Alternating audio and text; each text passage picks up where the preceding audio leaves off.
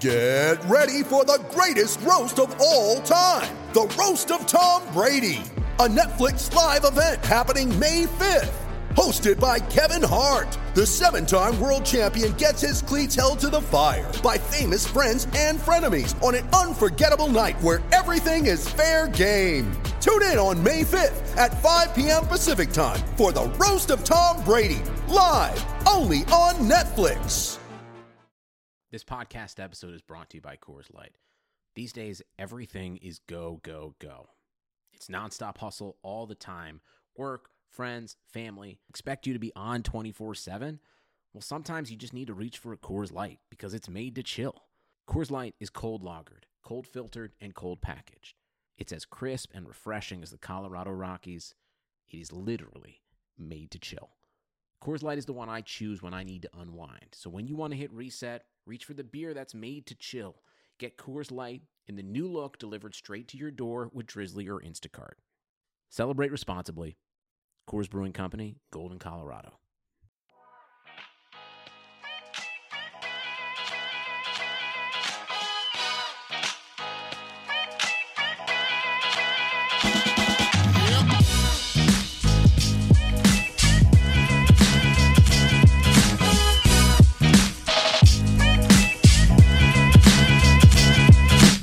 All right, welcome back to the Establish the Pass podcast, uh, presented by Clutch Points. I am your host, Blake Lovell. With me, as always, is my co host, Dylan Reagan, and we are back uh, with another exciting episode of the podcast. Uh, we enjoy recapping, but man, we love making our picks. And uh, as we know, uh, for anyone who listens to this podcast regularly, uh, making our picks for week four was not a successful venture. Uh, we, we, we missed on a lot of them, but we're going to give ourselves another try here as we dive into week five, going game by game uh, to take a look at the action. And Dylan, we were talking before we came on.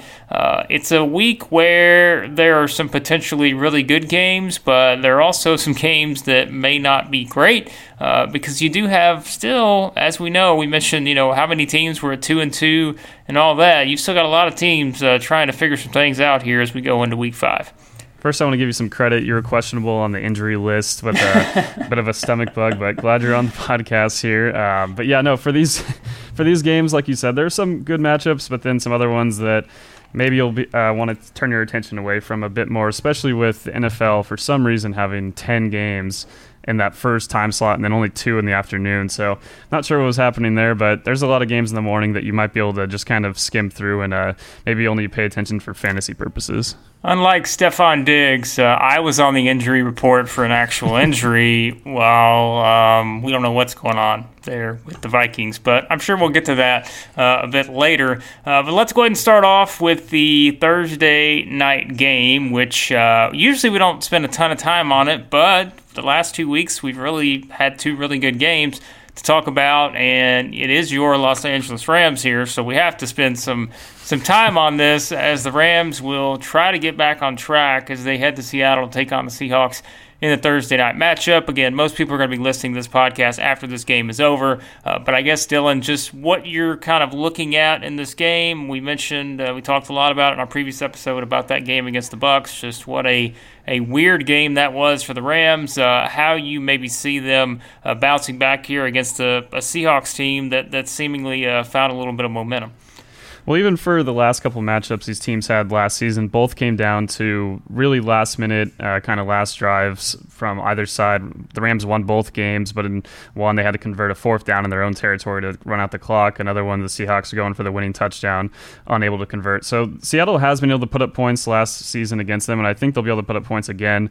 I do think the Rams' defensive line will absolutely bounce back. I don't know how they could not after how badly they played um, against the Buccaneers. Still have concerns about their secondary. Bryce Hager, one of their starting linebackers, is out. So not going to be, uh, you know, the Rams kind of had a reality check on defense this past week. I think they fell from fourth to tenth in a, a Football Outsiders DVOA on defense. It's a huge drop off in one week against. I mean, Tampa Bay. Yes, they have a lot of uh, firepower, but you don't expect Jameis Winston to consistently go off like that. So for the Rams, it's going to be a challenge. I think I, am picking the Rams here. Uh, I think they are going to bounce back, and I think the offense at times had plays open, and I still don't really trust Seattle's defense.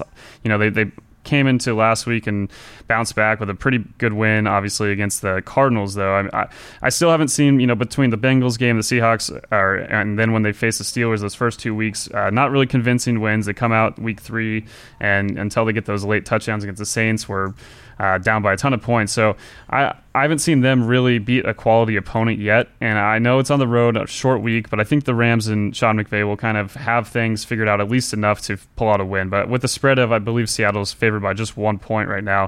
Uh, I have this also as my game of the week. I, I mean, going back to last season, again, those two games were incredibly close, great matchups, high scoring, and I think it'll be kind of a similar thing here as long as Seattle uh, doesn't try to run the ball too much and lets uh, Russell Wilson do more of his thing like they did a week ago.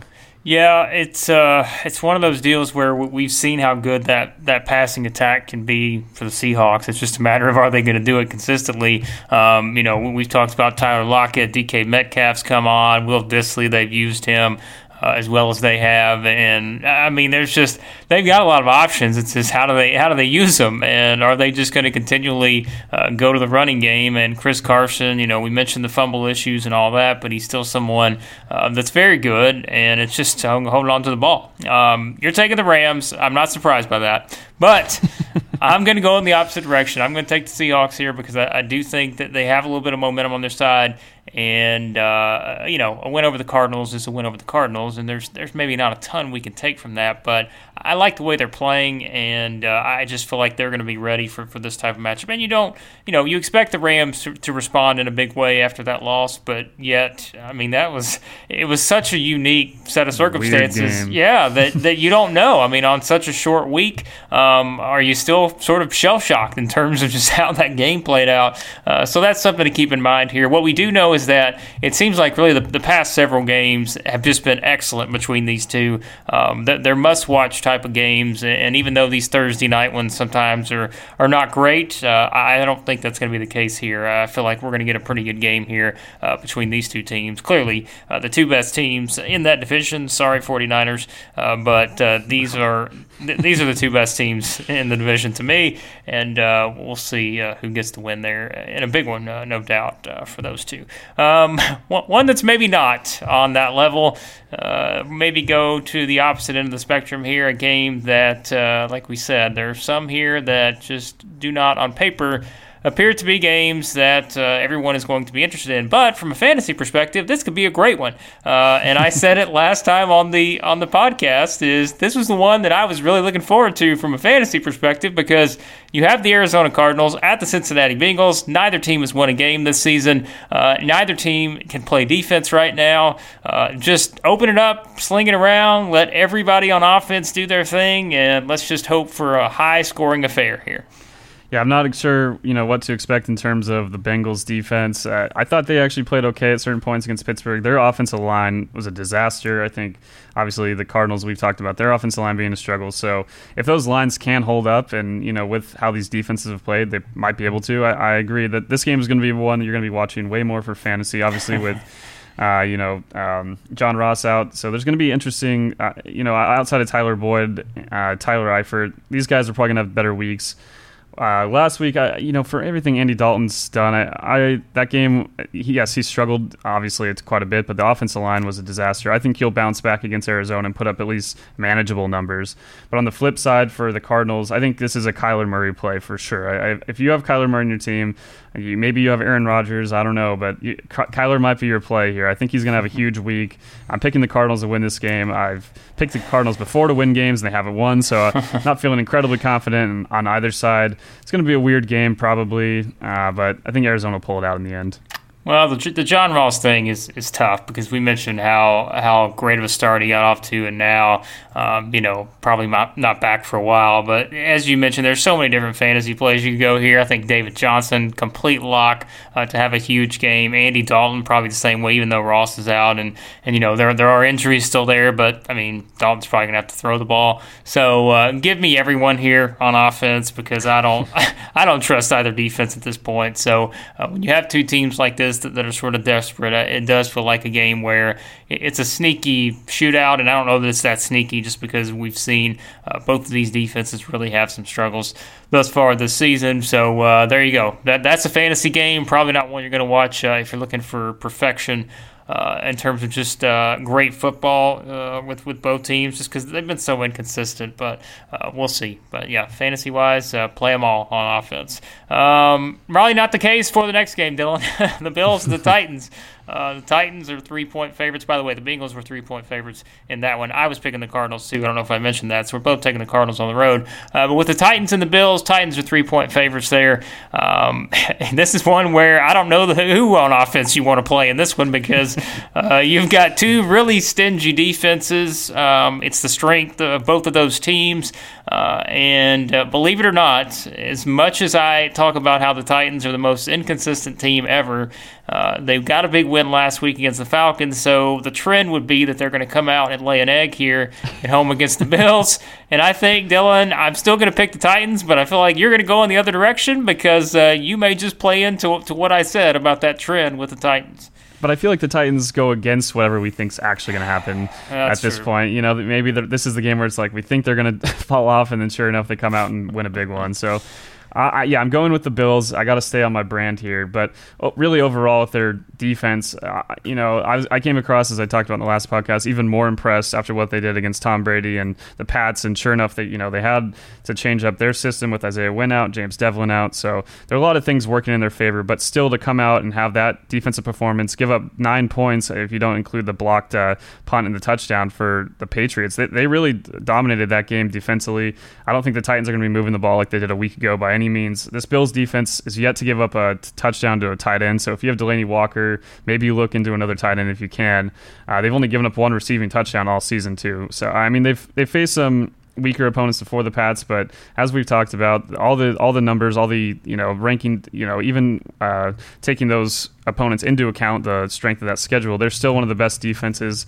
I think they're going to carry them here. I I still you know the Titans defense. One week they'll look great, another week they'll give up you know a lot of yards, a lot of big plays. So in this one, uh, even if Matt Barkley starts, uh, yeah, that's the tougher thing too. I mean, there's a chance Josh Allen. I know he's limited participant in practice. That'll make a big difference here too. I think what he can do with his legs against the Titans defense would be an absolute problem. Um, it's going to be a weird game. Another one that, like you said, uh, probably not going to be the highest scoring affair.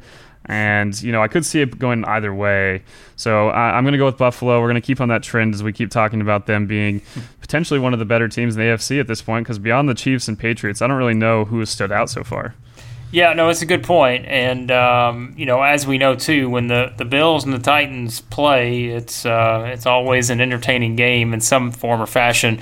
Uh, as someone, you know, as someone who was at the Music City Miracle, oh, however wow. many years ago that's been now. Um, 20, that's I just, think almost exactly. yeah, how about that? It's uh, gosh, that you talk about feeling old. That's uh, that's one of those things that makes you feel old. But um, yeah, it's uh, it's yeah, it's a defensive game here, and uh, I'd love to see Devin Singletary come back for the Bills because I think he can be really good uh, w- without question. And uh, you see, but hey, here's the thing too. Let's point this out. And we we kept laughing for a while until the Bills uh, lost the Patriots last week. I was laughing about them possibly uh, being six and zero, oh, of course, and all that. But there's a very good chance they win this game. They're going to be five and one because they host the Dolphins the next week. But on the positive side, then they host the Eagles, and then they host the Redskins. So I mean, you know.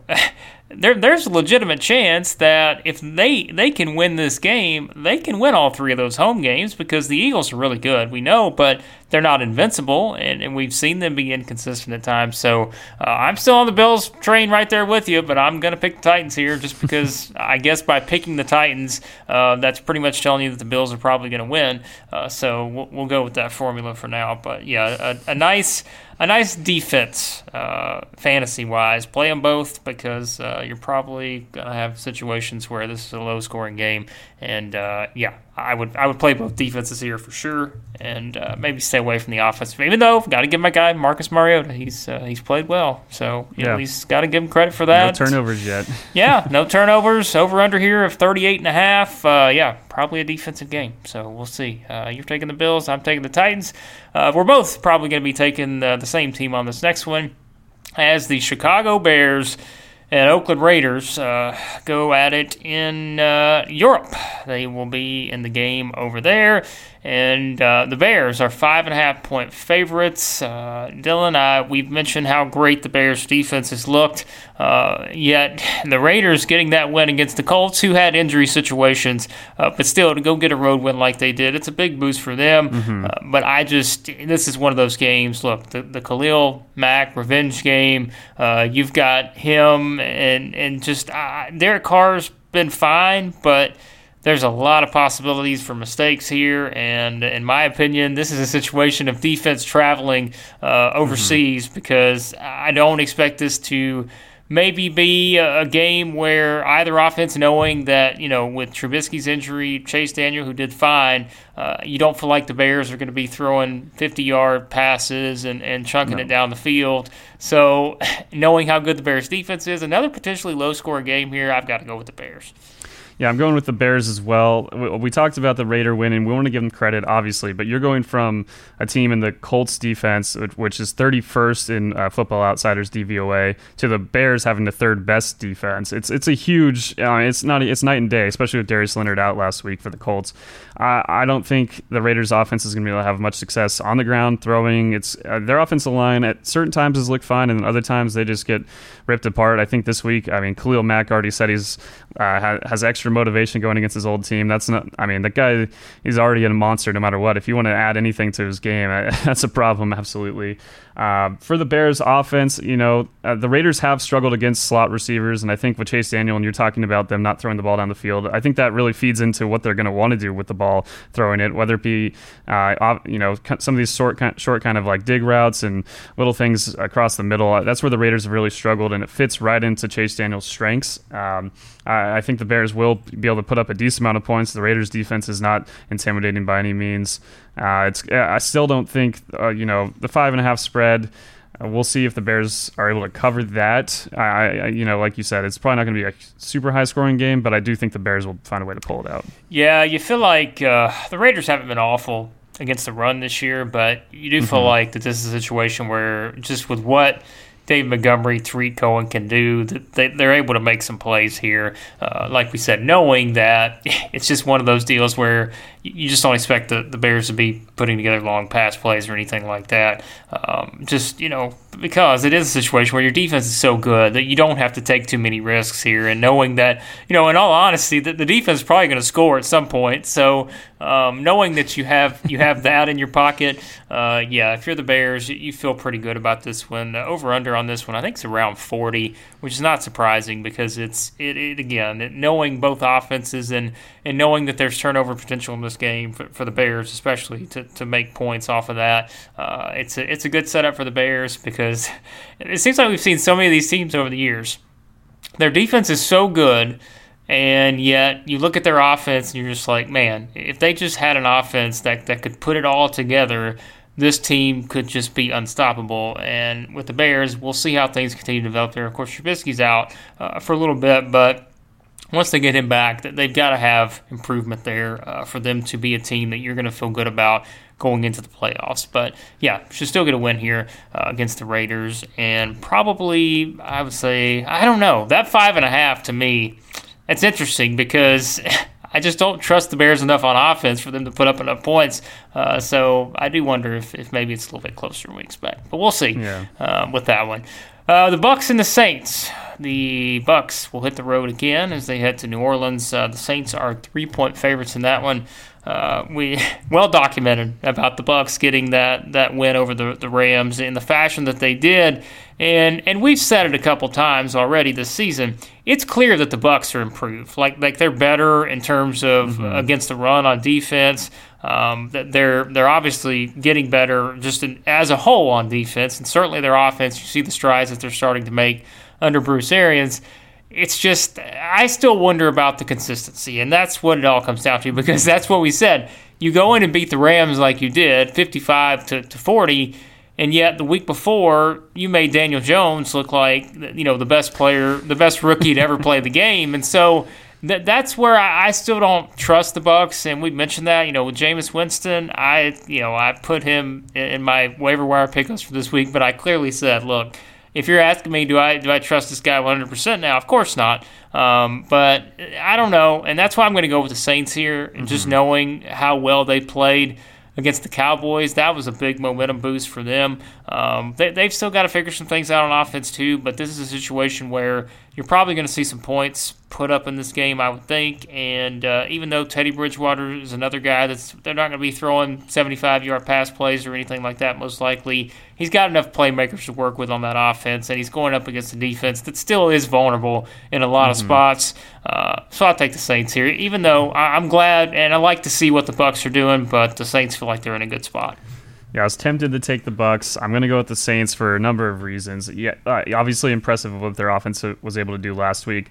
I think the Saints defense, as we've seen against Seattle until late in that game, and then last week against Dallas, and you know we criticized Dallas's game plan, but overall the Saints defense is taking big strides. I think Marshon Lattimore is getting back to how well he played as a rookie, and overall, I mean their defense looks pretty strong right now. So I don't think we're going to see the Bucs. I mean, if they do, I mean last year Fitzpatrick did have that Week One game where they scored 48 points in New Orleans. So, I mean, it's certainly possible that the Tampa Bay offense will get it going again. But again, week to week, it's just so inconsistent. It's really hard to know what to expect from Jameis and from that offensive line. So it'll be tough on that end. Another part, I mean, last week we talked. I talked about Alvin Kamara and how you know Dallas's defense is kind of designed to stop him and slow him down. I don't think Tampa Bay has anyone that can really guard him. So I think Alvin Kamara, mm-hmm. fantasy wise, obviously you're going to play him every week if you have him. But I think this is going to be a big performance for him with their uh, what they're able to do. And obviously we go from uh, offense line of the Rams, which is really struggling quite a bit, to the Saints have one of the better offensive lines. They figured it out quickly with Unger out, uh, you know, retiring and everything. So I, think New Orleans, you know, Shaq Barrett still, you know, a, re- a, revelation for Tampa Bay. I mean, he was already doing some great things before, but now he's he's earning himself a big contract this offseason with how he's played. It's not it's not a fluke. He's he's a legit star, but I, I think the Saints have the resources to kind of limit him, and a lot of their heavier packages they've been using already this season, especially with Teddy Bridgewater in. I think there's enough reasons and enough trust in just Sean Payton and the Saints overall team to pick them here. And with that three point spread, I think they'll cover it. But uh, it's another, you know, with Tampa Bay, I, feel like it's, uh, it's Jekyll and Hyde. We don't really know what we're going to get with them each week. Uh, one week, uh, like you said, Daniel Jones is looking like the best quarterback in the NFL. and they still gave up a ton of passing yards last week. Obviously, the Rams threw a ton, um, but the defensive line really ate well last week. I don't think they're going to do the same in New Orleans. Yeah, Bucs meet the Titans because uh, those are two teams that you look at and it feel like you don't know what you're going to get from either one of them each week.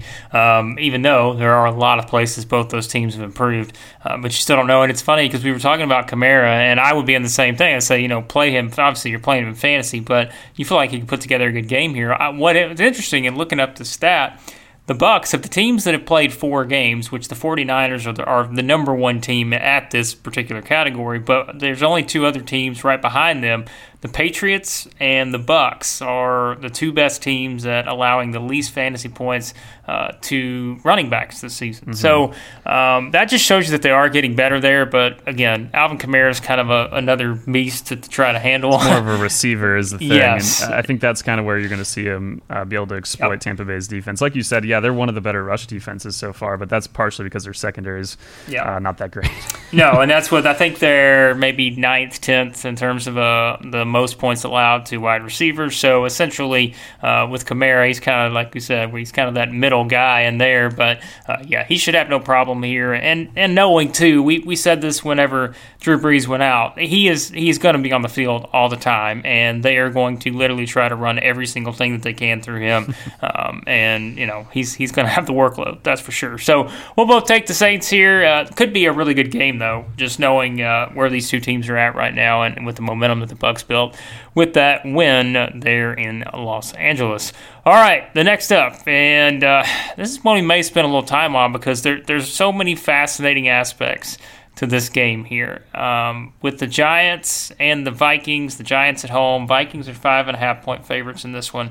Um, I tell you, let, us just start with the Giants because Golden Tate's back, and that gives Daniel Jones uh, another you know player to work with there in terms of that receiving corps. I mean, Saquon Barkley is clearly just not human because Uh, they're even talking about him wanting to play this weekend. I don't think he's going to, of course, but um, he wants to be back very, very soon. Now, are they going to allow him to come back? Are they going to be a little bit more patient here? That's what I would say. But um, clearly, this guy is, is almost ready to come back. Uh, but yet, we've seen how well Sterling Shepard, Evan Engram, um, Wayne Gallman played well in those spots last week. Don't think that's going to be the case this week against a much tougher defense.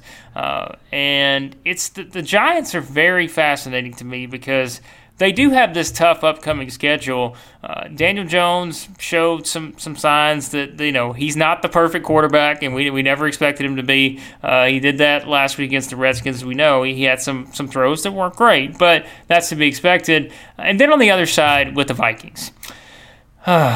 we are once again, yeah, like we're in this situation where, like, this is the week for the Vikings if they are going to be a team that we can honestly say can win that division and can make can win multiple games in the playoffs, they have to win this game, and I think they have to do it convincingly because this is the kind of matchup for Kirk Cousins, for Adam Thielen, for Stefon Diggs that you have to be able to do something with. Now, are they going to are they going to throw the ball? I don't know because they're very frustrated right now, and we know that. I mean, we, we've seen it. That passing offense is nowhere to be found, essentially. Uh, we saw it a little bit against the Raiders. Thielen had a great game, but there still isn't going to be a team that's out there throwing the ball, you know, a ton, and mm-hmm. everything's going to run through Dalvin Cook. Either way, the Vikings should win this game, but I would be lying if I said that I completely trusted this team in this spot uh, just because I just don't know what we're going to get week in and week out from them from an offensive standpoint. I think you made a good point. If they're going to, they have to win this game convincingly. If they're going to become the team that we you know before the season thought they could be, think they can be still. They have to be able to beat opponents like the Giants and with ease. I have this as my lock of the week oh. for the Vikings. I do think they're gonna. I think they're gonna respond quite well. Uh, their their Achilles heel so far is these teams with these great defensive lines, and that's not going to be the Giants. Uh, when the Vikings can't get the running game going, as you mentioned, they can't run play action. They can't do what they want with the passing game.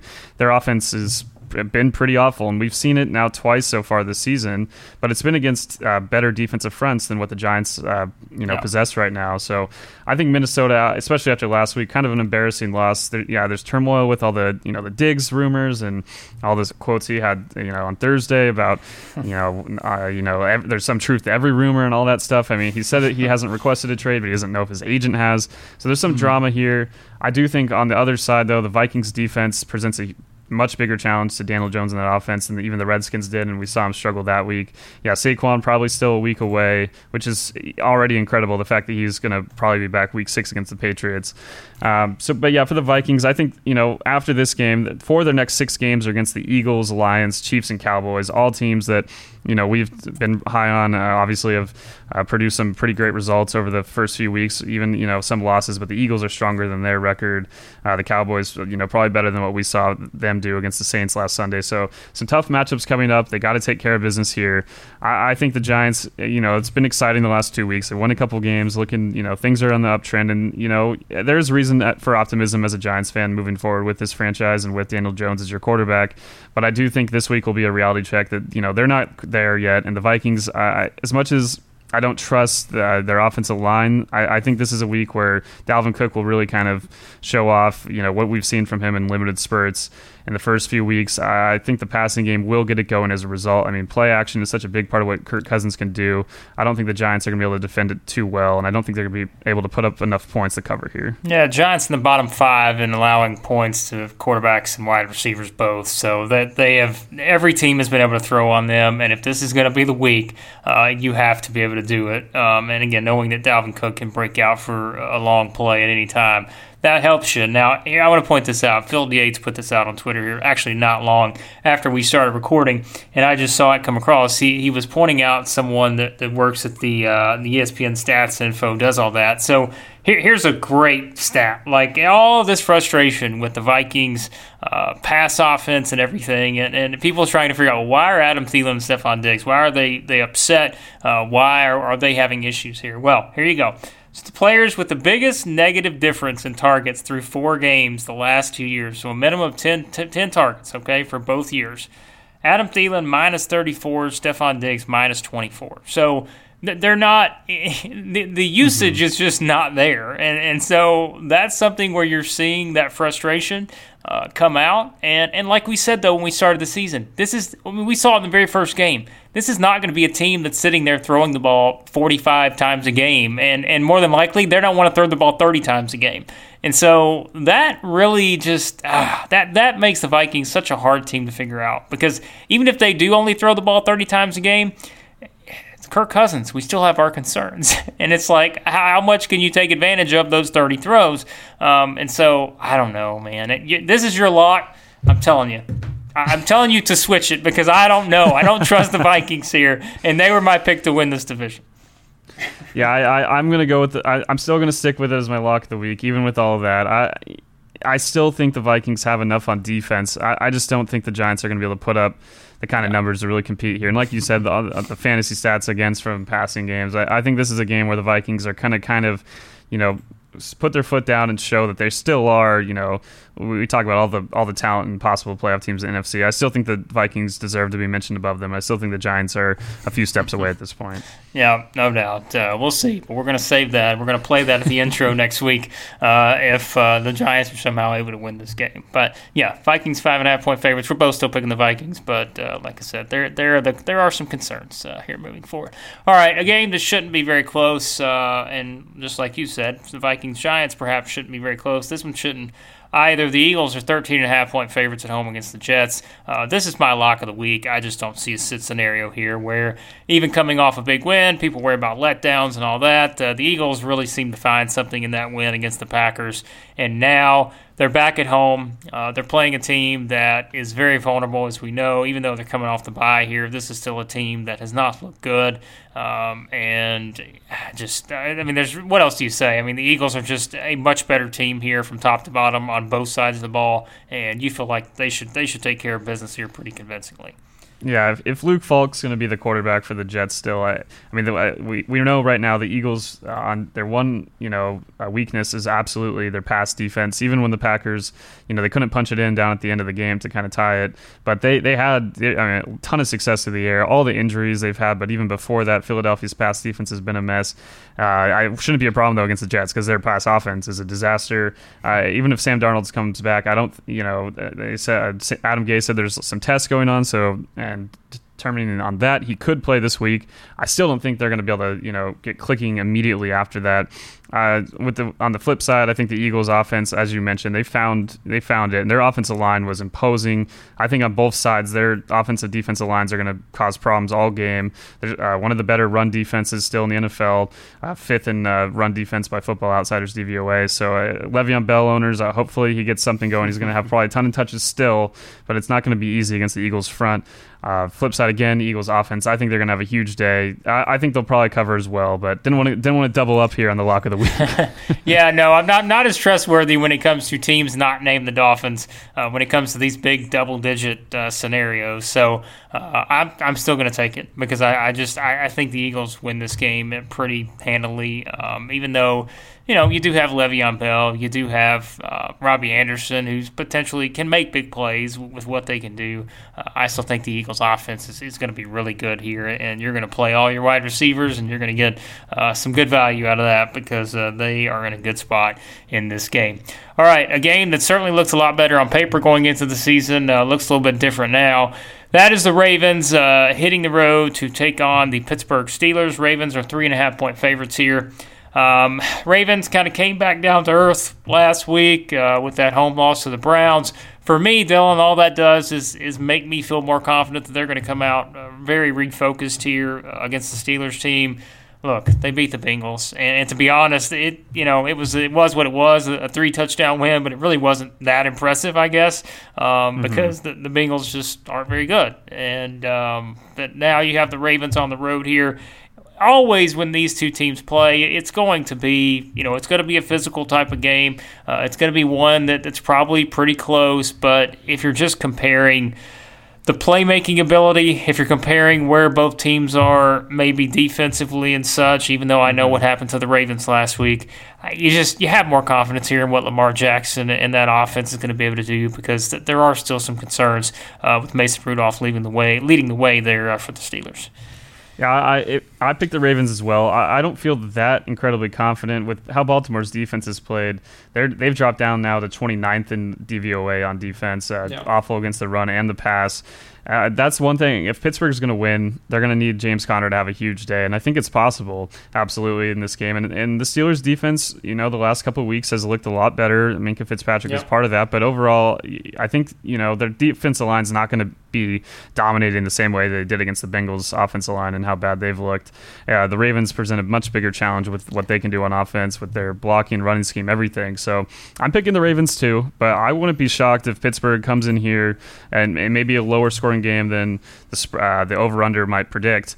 And uh, if the defense can, you know, hold its own at least and not, keep, you know, kind of limit the Ravens, uh, similar to what the Browns did, I think the Steelers have a shot absolutely in a game that's closer to, you know, maybe 2017 than something in the higher 20s or uh, low 30s. Yeah, it could be one of those, and I think the, the over under right now for that one's at 44 and a half. Uh, you you could see it being a bit of a lower scoring type of game. You really just, I'm very intrigued to see, you know, the offense for the Ravens, how mm-hmm. how they're able to sort of get back on track uh, knowing you know how the past couple of weeks have gone, and and they just can't afford to put themselves in these situations where you know remember the game against the Chiefs where they got down big. Uh, same thing with yeah. the Browns, and it's just sort of you know that they're they're putting themselves uh, behind the eight ball, so to speak. They just they can't afford to do that.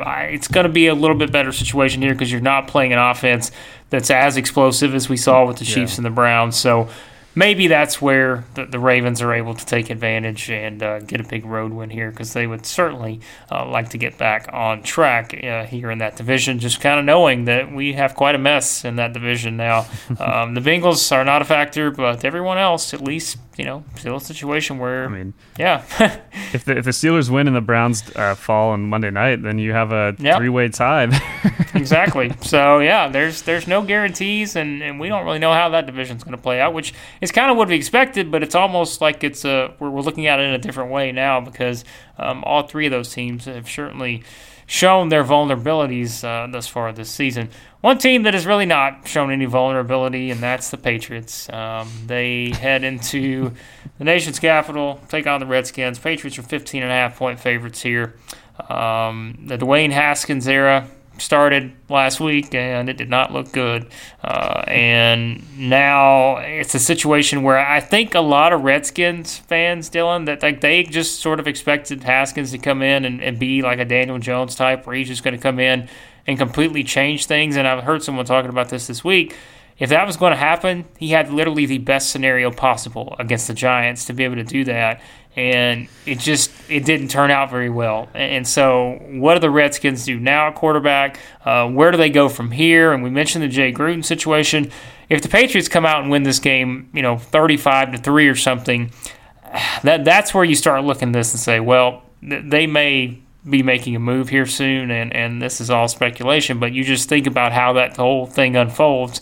Uh, mm-hmm. If you don't put up a fight here and you're not in a situation where this game's even close, I don't know. You know, it's it's one of those where it could get ugly. Just knowing how well the Patriots have played, and just knowing how vulnerable that secondary has been for the Redskins, uh, this could be a huge game for the Patriots. Yeah, I think taking your advice from earlier, I, am really considering moving this to my lock of the week. I, I mean, as you just mentioned, we have a Washington offense that struggled against a Giants defense, which has been pretty bad. And now here you face perhaps the best defense in the NFL, at least in my opinion, top two or three with the Bills. So, yeah, I think the Patriots, even if you know they're still adjusting to life without James Develin, life without Isaiah Wynn, and uh, some of these things. I think they have enough weapons and are able to exploit teams like this well enough with all the talent they do have. I still think they're going to be able to have a big offensive day. And on the defensive side, I think, I mean, we saw what they did against the Bills. We've seen what they've done all season. He finally gave up a defensive touchdown, but it, I mean, it was like scratching and clawing until they got that fourth down with Gore just barely getting in, or actually, I think it was Josh Allen going over the top. So, man, I, I, I'm really tempted to move it to my lock of the week. I think I'm going to just you know to alleviate some of the stress I'll have uh, about abnormally wanting the Vikings to cover uh-huh. in the Meadowlands. I'm going to move it to the, the Patriots here. Uh, the Redskins are just. Uh, somehow they've gotten worse. I mean, over the first couple weeks, I did compliment them a bit of you know kind of sticking in these games against the Eagles and Cowboys, and then last week was just horrible. Their offensive line is terrible, and the Patriots with Kyle Van Noy. I mean, you see the things he's able to do. I mean, this team came out last week against the Bills, and that defense showed as much as Buffalo's defense is great. They showed you know they're the class of the NFL. This is a defense that's premier. You know, going back to the first uh, you know Super Bowl Patriots team back in 2001 on that kind of level of dominance, really. Um, and I think they're going to have a huge day, and I think they're going to win by 20 plus points. And I don't think it's necessarily J- Jay Gruden's fault, though. I, I think there's a lot of other problems there.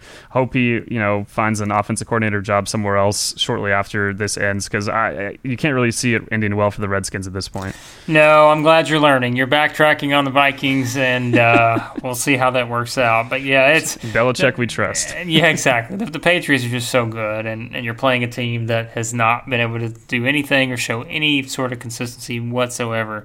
Um, even with a you know, not an easy schedule, but I mean, they've had games where I mean, you know, you played the Cowboys and the Eagles and the Bears and um, the Giants last week, and but they, but you've had opportunities to, to kind of show that, and there's no consistency with the Redskins right now, and, and how we expect them to put up points against the Patriots, um, you shouldn't because it's uh, it's probably not going to happen. Um, all right, the matchup between uh, our two favorite expansion teams here as yes. the uh, the Jags and the Panthers. I always love when these two meet because it takes you back to the day uh, when they both came into the league, and uh, what a fun fun era that was. You had Tom Coughlin, who's been around both teams now, uh, but this one looks a little bit different, of course, as uh, Mark Brunell is not on the field anymore. Um, and now we move into this one here because instead uh, he's replaced by Gardner Minshew. Minshew Mania is all over the place um, as the Jags go in as three and a half point underdogs here. Panthers three and a half point favorites. So um, this is one where I think both teams certainly not the quarterback battle we expected to start the season with Nick Foles and Cam Newton both injured, uh, and and really I don't know that we have a strong grasp on either one of these two teams. Uh, we mentioned mm-hmm. consistency with the Redskins. It's not to that level with these two, but we still don't really know what we're going to get week in and week out. I mean, Leonard Fournette broke out, had a huge game against the Broncos. Uh, the Panthers, Kyle Allen has looked, man, you know, he's looked fine thus far. Um, you know, it's just they've won, so you win games. That's really all that matters. Christian McCaffrey two running backs here that are going to be, be the talk of this game uh, with Fournette and McCaffrey. But otherwise, a lot of stuff that we don't really know what to expect. Uh, Dylan, I will let you make your pick first on this one. I'm gonna yeah I'm gonna go with the Jaguars as my upset of the week here. 3.5 point underdog, so not a huge spread for the Panthers at home. And before I go into why I think Jacksonville will win, I do want to say I think the Panthers defense still may, might be one of the most underrated units in the NFL so far. They're fifth in DVOA defense, uh, but one place they have kind of struggled on defense is their run defense. And um, you know, for all the Gardner Minshew love, I mean, maybe he is already the second best quarterback in Jags history behind Mark Brunell. We'll find out soon. But I do think Leonard Fournette is still the basis of that offense, and still what they want to do is uh, pound the rock. And uh, Carolina right now 29th in rush defense. They've gotten they've really struggled, um, uh, you know, per attempt average against and all that stuff. So I think for Jacksonville, they're going to be able to control the tempo, and I think their defense is good enough. We saw Kyle Allen struggle against the Texans defense, which you know had you know J.J. Watt had a huge strip and made some big plays, but overall they're not you know one of the best units in the NFL. I think Jacksonville over the last couple of weeks has shown that they're maybe not back to their dominant ways from 2017, but they're still a great, uh, strong unit, really, that needs to be respected. And and I don't think Carolina right now with Kyle Allen, if he's able to put up big points I mean, we'll, we'll, be talking about jumping back on his hype train, but I think out of these uh, young guys, these uh, quarterbacks that really blossomed a couple weeks ago, I'm not going to pick against Gardner Minshew again. I made that mistake last week, and then he started making moves in the pocket, shaking and baking, and making all sorts of plays, and even even more throws beyond just the improvising. Where you know, on that f- final drive, he's uh, anticipating routes, has a ton of chemistry, obviously with DJ Chark, but overall, just that passing game looks so much better than what we could have imagined without Nick Foles. Uh, going to go with Jacksonville as the upset upset uh, win here. Well, I'm going to pick the Jags too. It's not my upset of the week. Uh, spoiler alert. We still got we still got one to come on that. But uh, yeah, I just I don't know. There's just something about the, the Jags that I seem to trust right now, and I, I, it's just I don't know that they're finding ways to get it done. And with Fournette breaking out the way they way he did last week, I don't really expect he's not going to put up 20 225 yards or whatever against the Panthers. But um, at least maybe that gives him some confidence here. Uh, DJ Chark, we've talked about someone that continues to kind of raise his stock. uh, I don't know. Yeah, it's just it's a deal where I don't I don't trust either one of these two teams, but uh, yeah. maybe I'm in a situation where I do trust uh, the Jaguars a little bit more at this point. So I will take them to here. Both of us uh, taking the upset here in a matchup uh, with that one. So uh, next up is the Falcons heading to Houston to take on the Texans. Um, Texans are five point favorites in this one, and just gave you a spoiler alert. Uh, I don't know why I'm doing it, Dylan. I don't know what I'm doing. why am I doing this? It's burned me so many times now. Um, I will take the Falcons here as my upset of the week, just because. I don't trust the Texans at all either. And I, think it's a situation where you have two teams, no trust whatsoever between either one of these two teams. Um, and there's just uh, there's just something about the Falcons that as bad as they looked against the Titans, it's one of those where they're almost in that same category where you expect them to come in here. Um, everybody expects them to lose, but yet it could just be one of those games where they take advantage of a, a bad secondary and mm-hmm. are able to, to find a way to score enough points to win. Yeah, it's going to be. I, I, think it's going to be a high scoring game. I, I, think the Texans' offense is going to play much better than they have the last uh, few weeks. Where we've seen some of the games against you know Jacksonville and last week against Carolina, where they've really struggled. I don't think that's going to be the case. Atlanta's defense is huge problem, as we've talked about. Um, their offense, you know, has gotten it going. Certain halves they look great, other halves they don't. I'm still picking the Texans here. I've not picked the Texans many times this season, and it's worked out decently well for me. Um, but I, in this game, I, I, Atlanta at this point, I really don't think their defense is in a place where I can pick them to win on the road in this in this situation. Where you know the Texans, as much as I have been critical about them, I still think Deshaun Watson is an absolute stud. I think he's going to come back much better this week. And in a high scoring game that I, you know, I could see going either way. I'm not necessarily saying the Texans are going to cover that five point spread. I think it's going to come down to a field goal potentially uh, near the end of the game. But I think uh, Houston in this one going to go with the win uh, until I see the Falcons uh, play up to what I believe they can be. I, am not going to be picking them on the road in this kind of game. well, I'm going to make the mistake of doing that because uh, both defenses not very good right now. Uh, with with Neal's injury, it clearly has changed the Falcons' defense, and it, it does. It puts them in a spot where they've got to score points, and that's what I'm just going to rely on that they're able to win a a 34-31 type of game here because.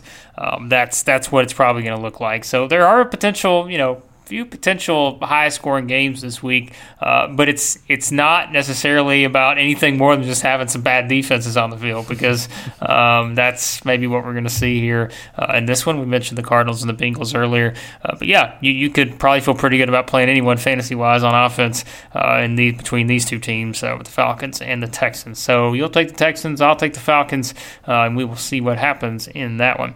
All right, we go to the afternoon slate as the Broncos head to Los Angeles to take on the Chargers, who are six point favorites in this one. Uh, the Broncos, two losses here where you, you lose on a game winning field goal. They're, they're very deflated right now because uh, this is a team whose season can look completely different there. You don't feel like they're as bad as their record shows, um, but yet. But the problem is you have to go play the Chargers now, who um, are really good and are getting one of their, their game changing players back in Melvin Gordon makes it all set up to me, Dylan, to look like a Chargers win here. Uh, I don't, you know, it's one of those. It seems like when these two teams play, you don't particularly trust, uh, you know, the favorite necessarily because there there have been some weird games between these two teams. Uh, but I, I, still feel confident enough to say the Chargers are going to get the win here. Yeah, I, I, you know my trust issues with the Chargers. I'm still picking them here. Uh, this is the kind of trap game though that I it feels like over the years always happens where they do fall in these kind of situations. I do think the offense has looked great through the air, not just because they're playing the Dolphins last week, but overall they've been able to pass the ball well. And if Philip Rivers stops throwing off his back foot in weird situations where he doesn't need to force it in and gets the ball picked off, I you know they're going to be fine. And I think with Melvin Gordon back, uh, you know the last couple of weeks, I think we finally did see kind of the weakness uh, when he's not there, and some of the things they could probably exploit with him. And having that dynamic duo between him and Austin Ekeler, it's like a almost like a light version of the Mark Ingram, Alvin Kamara situation uh, in past years at the Saints. I think the Chargers are going to be able to put up points. The Broncos' defense has been so disappointing, um, and I, you know their offense looked a little bit better last week against a, a tough Jags defense. Um, and the Chargers uh, have so many injuries on their defense, and it's been an issue for sure. I just don't think they have the firepower though to exploit some of the uh, issues the Chargers have with all their injured safeties. Uh, I'm gonna go with the Chargers to win, uh, but again, it's it's the Chargers. It's early in the year. It's a team they should beat. It's the kind of game that uh, makes me kind of you know want to check it twice and make sure I'm really confident in the pick. Uh, it's hard to pick against them with the talent they have on offense though at this point. Yeah, I think Melvin Gordon steps back in right here and, and doesn't have much of a problem. I, I think he gets back on track pretty quickly. Um, and you know, with Austin Ekeler certainly, as an Austin Ekeler owner in fantasy, uh, it's a it's a sad, sad scene. But I still think he's certainly he's going to be involved moving forward. Um, and the Chargers, uh, their nucleus on offense is just so good uh, that you feel like they're going to be able to, to overcome some of those injuries they have on defense. So uh, we'll see what happens. Uh, we're both taking the Chargers. You don't trust them as much as I do, but your your trust issues with the Chargers is well documented at this point on the Established Pass podcast. So um, all right, next up up uh, a game that may be a little bit better as the Packers head to Dallas to take on the Cowboys. Cowboys three and a half point favorites in that one. This is my game of the week. Uh, probably that case for a lot of people, um, just knowing where these two teams are at right now. Uh, but again, here's a here's a game where it maybe doesn't look exactly like we expected it to because the the thought process is that Davante Adams is not going to play in this game, uh, which which hits you know the Packers offense quite a bit, as good as he's looked thus far this season. Um, and now you go into Dallas, where the Packers defense sure, certainly showed some vulnerabilities in that game against the Eagles. Our Dak Prescott and Amari Cooper able to take advantage of that. Um, it's just I'm going to take the Cowboys here even though we, we saw the flaws with the Cowboys against the Saints, and we said, well, maybe it was just that, that first three weeks where they pretty much didn't play anybody. Uh, now they played a good team and just couldn't do anything on offense. I still don't have that much of a concern with them. I'm going to take the Cowboys at home here just because they are at home. Yeah, I initially actually had the Packers. I'm switching to the Cowboys. Uh, the more I think about the overall matchup, and I, it's hard to, you know, Aaron Rodgers is Aaron Rodgers, and he can take off, and that was kind of what I was going to go with. Seeing that, you know, I don't think Dallas's defense, as much as they uh, performed well against the Saints, I think they're still, you know, not not one of the top ten units necessarily in the NFL at this point in my mind, and uh, according to the Football Outsiders DVOA. So I don't think that's the most intimidating part, but I think Dallas's offense will get back on track. I do think they have enough their offensive line kind of is you know definitely one of the better ones in the NFL, and they're going to be able to kind of do what we saw last week with the Eagles, where they were able to win up front against the Packers pass rush. And you saw when uh, the Packers couldn't get any pressure on Wentz, what happened there. I think we'll see a much better game plan from Kellen Moore. Hopefully, he learns from what we saw last week in New Orleans. They're at home yes, there'll be a lot of Packer fans. They travel everywhere, but I don't. It's not going to be the same kind of atmosphere where it's harder to communicate on offense for Dallas. I think that plays a big role in their able uh, their ability to get the win in this game. I do think the Packers will still put up points, uh, even if Davante Adams is out. But uh, again, it, that that also is another part for me. As the more I started to think about without what he was, he was such a huge part of what we saw against Philadelphia. When he was out, mm-hmm. they still moved the ball, but it was uh, more of a process. Um, and I think Dallas, you know, they do have, uh, as I, we've talked about before, some of the best linebackers in the NFL. So Aaron Jones in the passing game might not be the hugest threat. He might have a better game running. Uh, but overall, I think Dallas has too much firepower in offense here at home. I think they're going to get back on track, but it's going to be a close one. Definitely, you know, right behind in my mind, Rams Seahawks. This will be the game of the week for sure. Yeah, it should be a really good game. And, and like we said, it's it's the Davante Adams thing for me is probably what stands out the most when I look at this and think how they match up uh, because you know Marquez Valdes-Scantling he's he's emerging as a really good player, um, but th- that offense just doesn't pack the exact same type of punch, and we've seen the frustration sometimes with the play calling, which we documented a lot uh, in that game against the Eagles, especially in the situation from the one yard line. And so um, I don't know, I, this this feels like a scenario where the Cowboys are setting up well, able to bounce back after that loss against the Saints. Uh, we'll see if that happens. We're both going with the Cowboys there in that one. All right, that gets us to the Sunday night game between the Colts and the Chiefs uh, at Arrowhead Stadium. Uh, the Chiefs are 11 point favorites in this one. Um, and they just continue, as we mentioned on the last episode of the podcast, they just keep finding ways to win, and they're doing so in spectacular fashion. Uh, and now you've got a Colts team that's that's dealing with injuries and just came off a loss to the Raiders. Add all that up, this was like a pretty good spot for the Chiefs uh, to keep on mm. rolling here. Yeah, I the Colts defense, even if Darius Leonard's able to play, and I, I read just before we started recording that him and T.Y. Hilton were able to uh, be at practice But uh, man, there's no way I'm going to pick against the Chiefs. Uh, you know, last week, even though they barely won against the Lions, I think the Lions, as we've talked about, and have you said it in particular, that they're a pretty strong team and able to win that game in that fashion. I, I don't think you know before the Colts game against the Raiders, we did kind of talk about their DVOA um, numbers showing that the Colts weren't maybe as good as we thought on defense, and their defense really uh, looked kind of hollow against Oakland. I think that you know if you're if you have anyone on the Chiefs again, just like it feels like every week play those guys in fantasy because they're going to put up a ton of points back at home. I think they're going to cruise to a win.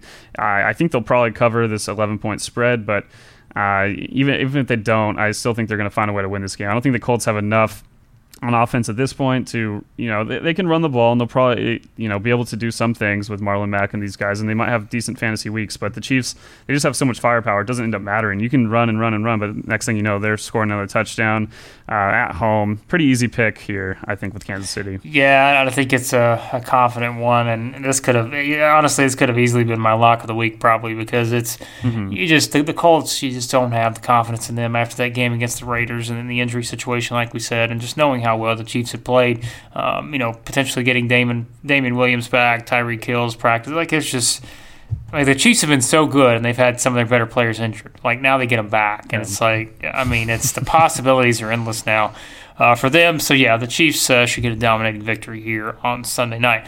But that wraps us up with the Browns and the 49ers. Um, the Niners still undefeated here as they uh, step into week five. They are three and a half point favorites here at home against the Browns. Yeah. And Dylan, I will tell you, that's a little surprising to me because uh, as well as we saw the Browns play last week, and while the 49ers, it's great that they're, you know, haven't lost a game, when you look at the schedule, I mean, you know, it's it's not exactly something where uh, I don't know, like it's a deal where I don't know that I completely trust them yet. I'm going to take the Browns here, but even though I don't I don't completely trust them either, um, I still think that they're able to build off of what they did against the Ravens and really maybe could just turn this into something to where they finally start to click like we expected them to uh, before the season started.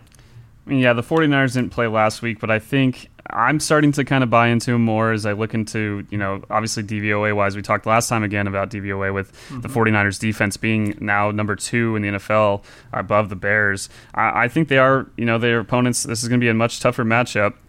But the as we last week with the Browns, they, they faced a, a, Ravens defense, as we mentioned, has been struggling a lot more. This is on the road on Monday night. I think it's going to be a, a, a, pretty good game for the 49ers offense. I think, you know, with the way that Kyle Shanahan's been able to scheme up a lot of big chunk plays, and with all the injuries the Browns still have, I, I, initially had the Browns, and I want, I think the Browns can win this game, but I, I, think right now with the 49ers, I'm starting to buy in a little more. I know you mentioned earlier you think the Seahawks and Rams are the best two teams in NFC West, and while I tend to agree, I think 40, the 49ers, if the Rams are going to play worse and you know kind of decline a bit from past seasons, and the Seahawks, as I've mentioned, I'm not still fully bought on them. I think the 49ers are right in that conversation um, at home with the, a week off going into it. I think uh, outside of Luke Falk, a lot of these quarterbacks that the Browns have faced have been able to find the end zone.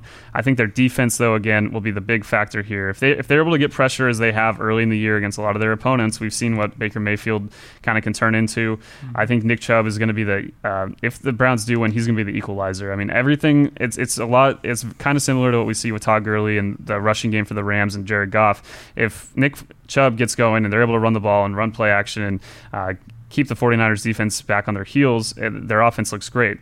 If they can establish the run and we and they get a good pass rush and we see Baker flying out of the pocket, it's not as pretty. So I'm gonna go with the 49ers here. I've, I've picked enough upsets this week, I think. so gonna, gonna go with one of the favorites, and uh, I, I wouldn't be surprised by either result really. But I think the 49ers at this point, I'm starting to trust them quite a bit. Yeah, it's a big game for both teams because, like we said, it's the Browns are coming off with the most momentum they've had this season, and now with the Niners, they're coming off their bye and, and they've yet to lose a game, so they still have a ton of momentum. So it's a big game because it's sort of a statement game, I guess you could say, uh, for both of these teams. And getting a win would put them in a great spot as we move into week six. So there you go. There's all our picks for the games uh, for week five. Uh, should be another fun and exciting uh, week of football as uh, a lot of great games on the schedule. And uh, yeah, so there you go. There are picks. And be sure to check out all the great stuff we have going up over at clutchpoints.com and subscribe to the podcast. And uh, Dylan can tell you where to find all that great stuff. Yeah, for the podcast, um, Apple, Spotify, uh, SoundCloud, any of your usual outlets you use. Uh, next week we'll have the yeah the, the, week five takeaways and then Blake's waiver wire pickups. For all of our other fantasy articles, just search fantasy football on clutchpoints.com. We'll eventually have that fantasy section up. Excited for that over the next couple of months, hopefully. But in you know the NFL tab, each there's team tabs where there's more information where you can see uh, social feeds with actual live uh, kind of tweets from beat writers and all those things, along with the articles that we write on each team. So check those out. All our NFL stuff just under that NFL tab as well. So a lot of great coverage. We'll have the fantasy injury report coming up this week, some more uh, daily fantasy stuff, and just overall kind of previews for individual players going into these games coming up. Yep, should be a lot of fun. Lots of great stuff going on at Clutch Points. Uh, be sure you check all that out. Subscribe to the podcast, and uh, we'll be back next time with another great episode of the Establish the Pass podcast.